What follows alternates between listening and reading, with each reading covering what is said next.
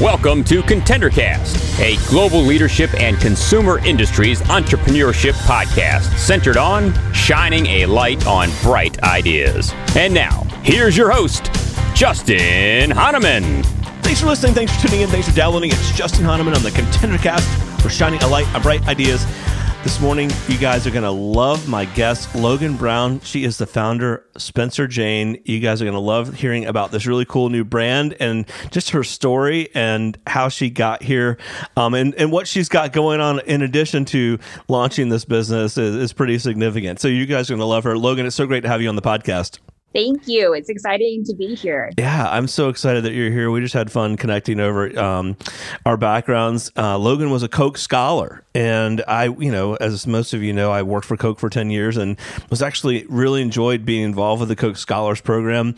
Um, Logan, why don't you just share r- real briefly a little bit about Coke Scholars? Yeah, so Coke Scholars is a program for high school seniors. They provide a $20,000 scholarship and they pick about 150 students from across the United States. And also included in the scholarship is a trip to Atlanta. And so when I was Woo-hoo! a senior in high school, I got to go and tour Coke's headquarters and meet the CEO and all sorts of people. But I think probably the most exciting thing about the Koch Scholar program is the network. And so I've really been able to stay in touch with scholars, both from my year and from previous years over the course of my lifespan, and it's been incredibly helpful. Yeah, really cool program, and um, we have a mutual friend named Carolyn Norton, and um, it's just fun when you make random. You know, gosh, we set up this interview a couple weeks ago, and then dis- discovered we have this friend in common. I love the network effect. Um, really cool, and um, we're here to talk about you today, Logan, and your company. Um, so share a little bit of the background of what kind of led you to starting Spencer Jane, and you know why in the space. Sure. Um, so I think that it's important. So the story of Spencer Jane came out of my experience last year. I'm currently a 2L at Harvard Law School, and I started Spencer Jane last year during my first semester of law school. And it all started whenever I was about two weeks into classes and an opportunity arose that I needed a pantsuit for. and so I was living in Cambridge at the time and I was like, this is fine. I'm just going to go to the mall and I'm going to find a pantsuit. Right. And I went to just any random department store and I tried on pantsuits and there there was nothing that I felt was high quality comfortable and then made me feel good in my skin. And so I really didn't know what I was looking for. I was going from store to store, Ubering from mall to mall. I was texting pictures to my mom of various options and asking nice. her if it looked like something fit.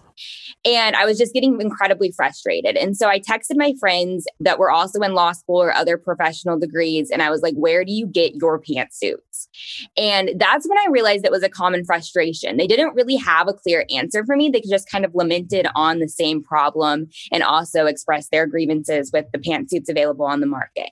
And so at the time, I was um, initially going to write a paper about this. Like women generally don't need a pantsuit until the moment they find they find out that they have a job interview.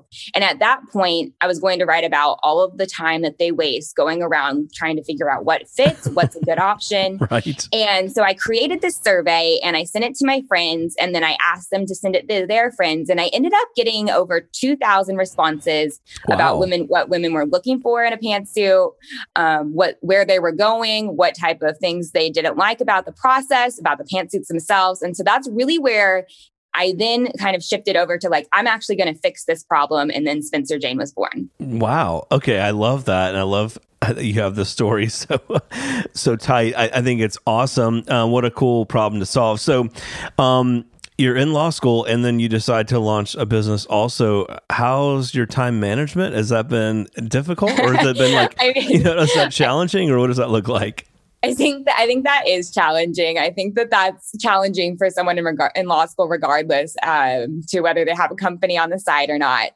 Um, but I think that one thing that I've been able, really fortunate to be able to do, is I've been able to cross enroll in classes at Harvard Business School. Sure. And so I've been able to, and also I've been like focusing on taking classes that can like help my company and also my entrepreneurship like journey. And so I think that I've been able to like really use Harvard Law School as a means to get free legal advice or like do things for myself. So like when I can converge my law school journey and my company, I try to do that. But I think that it's also been to my benefit that law school has been online. Um, we went remote in March of 2020.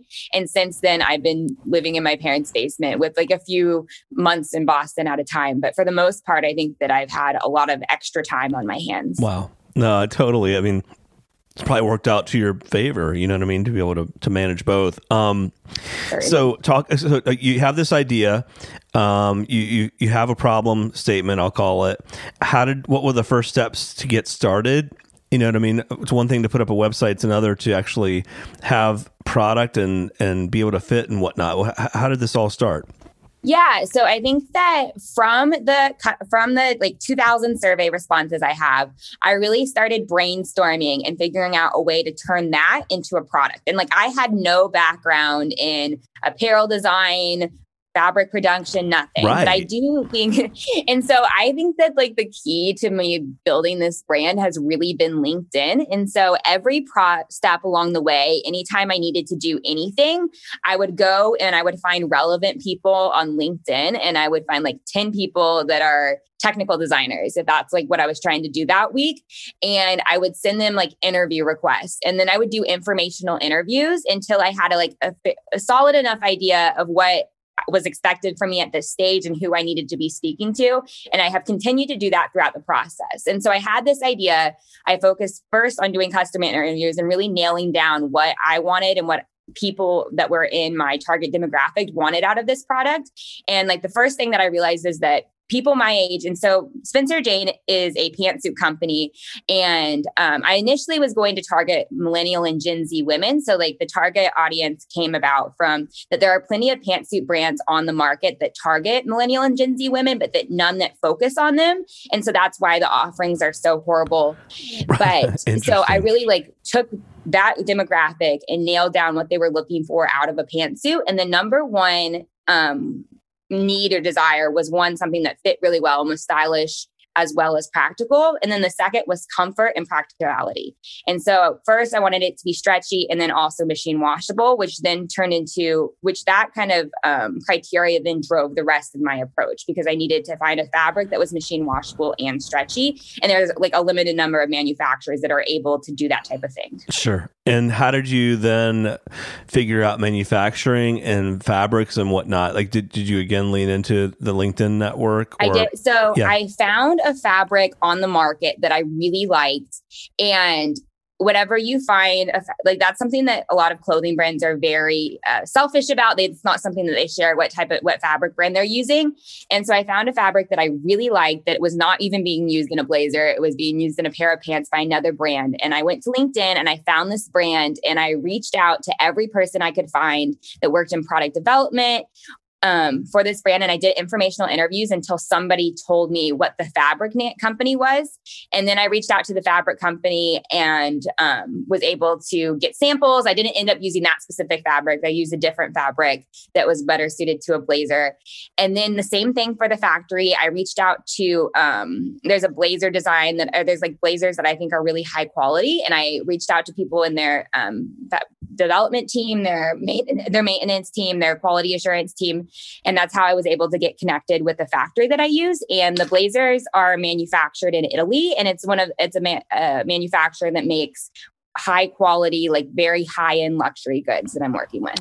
That's very cool. Okay, so that's great. And then how did you decide what to inventory or and, and or do you do make to order? In other words, do you get an order first, then make the product and, and whatnot? How does that work for your So it's brand? not made it's not made to order or made to measure. And that's something that I am exploring in the future. I think that there's a lot that technology can do to assist in women's fashion. I think for right now, I'm just focusing on like creating an inventory. And I think that that's the problem with any startup.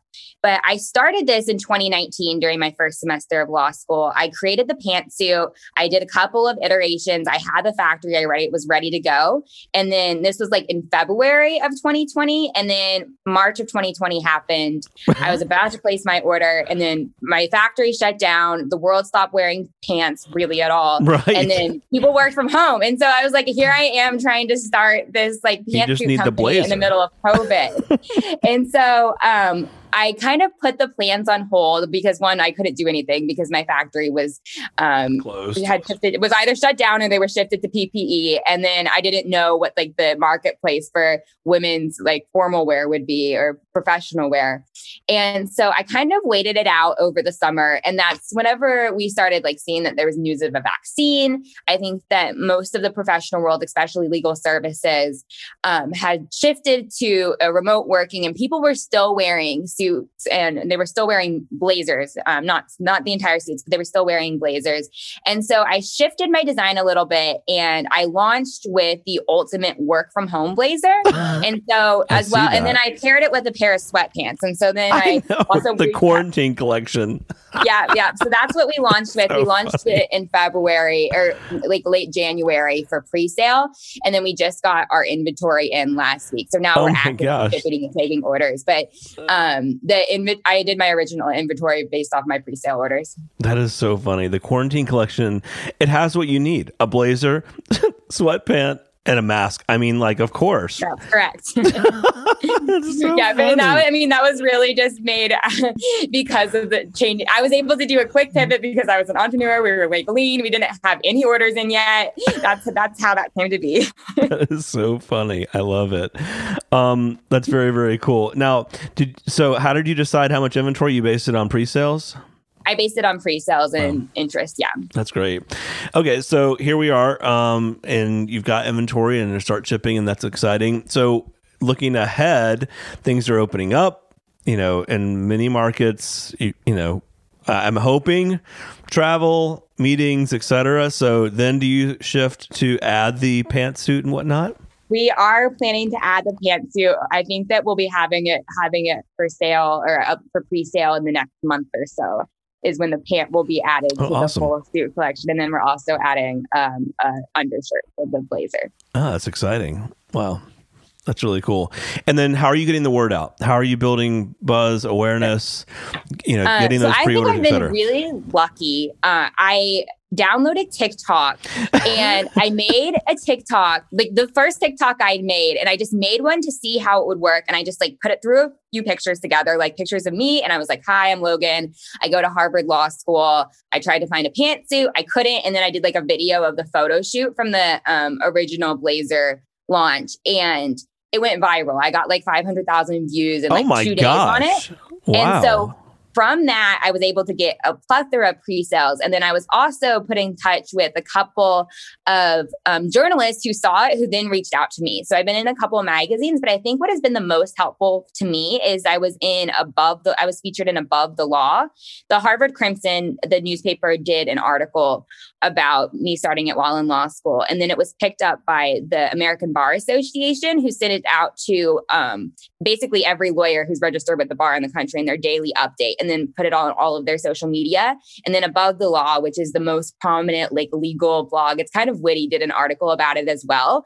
And so then I really was able to hit the legal market and I had really good success with um, both of those pieces. Wow, that is, it is the power of, of media like that. I mean, that's amazing and, and really really cool, um, and off to a good start. You know, I always love to ask our guests like, what would be two or three of the biggest lessons learned? You know, in starting a new brand or a a, a, company. And I know you're early early stages here, but you've had some uh, a, an opportunity to to figure out inventory and production and and taking orders and whatnot. What would be some advice you'd share to other entrepreneurs that are listening to our podcast?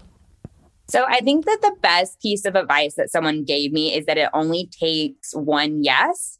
And so I remember when I was trying to find a manufacturer, when I was trying to find like the type of fabric that I wanted to use, there were a lot of people that were like either not sharing uh, who they worked with, or they were not taking my calls, or it was like the fabric didn't work out the way that I wanted it to. And I think that if you are persistent enough and then if you keep working and find somebody that's a good fit for you, then everything can fall in place from there. There's a lot of no's coming at you when you're an entrepreneur, and it only takes one yes or one opportunity to work out for everything else to fall into place. Totally agree. Yeah, and it's hard to be patient waiting for those yeses, but when they come, it's pretty awesome.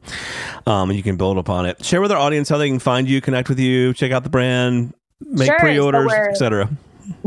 so we're Spencer Jane Suits on Instagram, TikTok, Facebook, and Twitter. And then you can go to spencerjanesuits.com. That's so cool. Logan, it's so fun meeting you. Um, so glad we had a cool connection. Um, excited for you. I can't wait to see the the brand. I, I think the quarantine collection is so it's so cool and funny because like, yeah, I mean on when you're on Zoom or camera, like, you know, nobody would know you're in your sweatpants, you know? Um yeah. Really I think cool. there's somebody that did a study and it was like 60% of people have like not worn pants at all during a Zoom interview or a Zoom call. And so like at least like we're wear some sweatpants. it's so funny. It's like for me, it's sport coats. You know, I have great sport coats and I haven't worn them in a year. It's like crazy. Oh, anyway, um, this has been awesome. Hey, great meeting you. Great having you on. Hope you'll come back down the road and share more about how things are growing for you. Of course. Thank you so much for having me. The Contender Cast is sponsored by Henderson Shapiro Peck and powered by Contender Brands. You can download additional ContenderCast episodes directly via Apple Podcasts, Google Podcasts, Amazon Music, Spotify, iHeartMedia, YouTube, and other preferred podcast platforms. If you would like to be a guest on the ContenderCast, connect with us at contendercast.com. This is Brian Benson reminding you that every winner started as a contender.